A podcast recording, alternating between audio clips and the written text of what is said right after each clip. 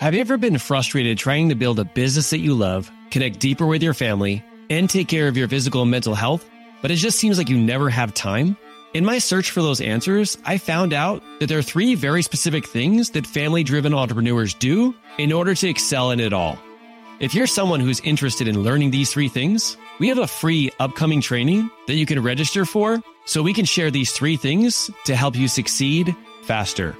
Check out the show notes or go to modernleadership.us forward slash workshop. This is a limited time workshop, which will be recorded just in case you can't make it live.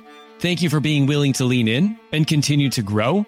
And above all, keep leading from the front, leader. What is going on, my people? You're listening to Master Your Mindset with Coach Marc. I'm your host, Marc Hildebrand. I'm a husband, a father, a 10 year online business owner, and a 19 year law enforcement officer from Southern California who struggled with bringing that same kind of time and energy to my health and to my family. Through that process, I discovered I could excel in every area if I was willing to master my mindset. On today's podcast, you're going to get a short burst of mindset in a microcast format, quick and to the point.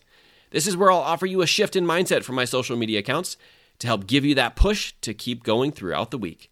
If you're looking for longer episodes, check out our Monday shows. And if you'd like a free copy of my best selling book, Mastering Your Life Through Self Coaching, head to the show notes to grab the link or go to leofamilyfitness.com forward slash book. Thanks for spending this short time with me, but remember, you don't get better by consuming, you get better by acting. Let's go. What is going on, my people? Guys, I had a, um, a, a great mastermind call last year. I actually still remember the actual call. Um, where one of the uh, amazing, incredible members that we have, his name is Scott Holman, he told me to stop hiding. Well, he didn't really tell me. It was kind of like this training that he was kind of talking about is like what really helped him to excel, not only in his business, but in his personal life, is when he stopped hiding. And I literally felt like he was talking to me.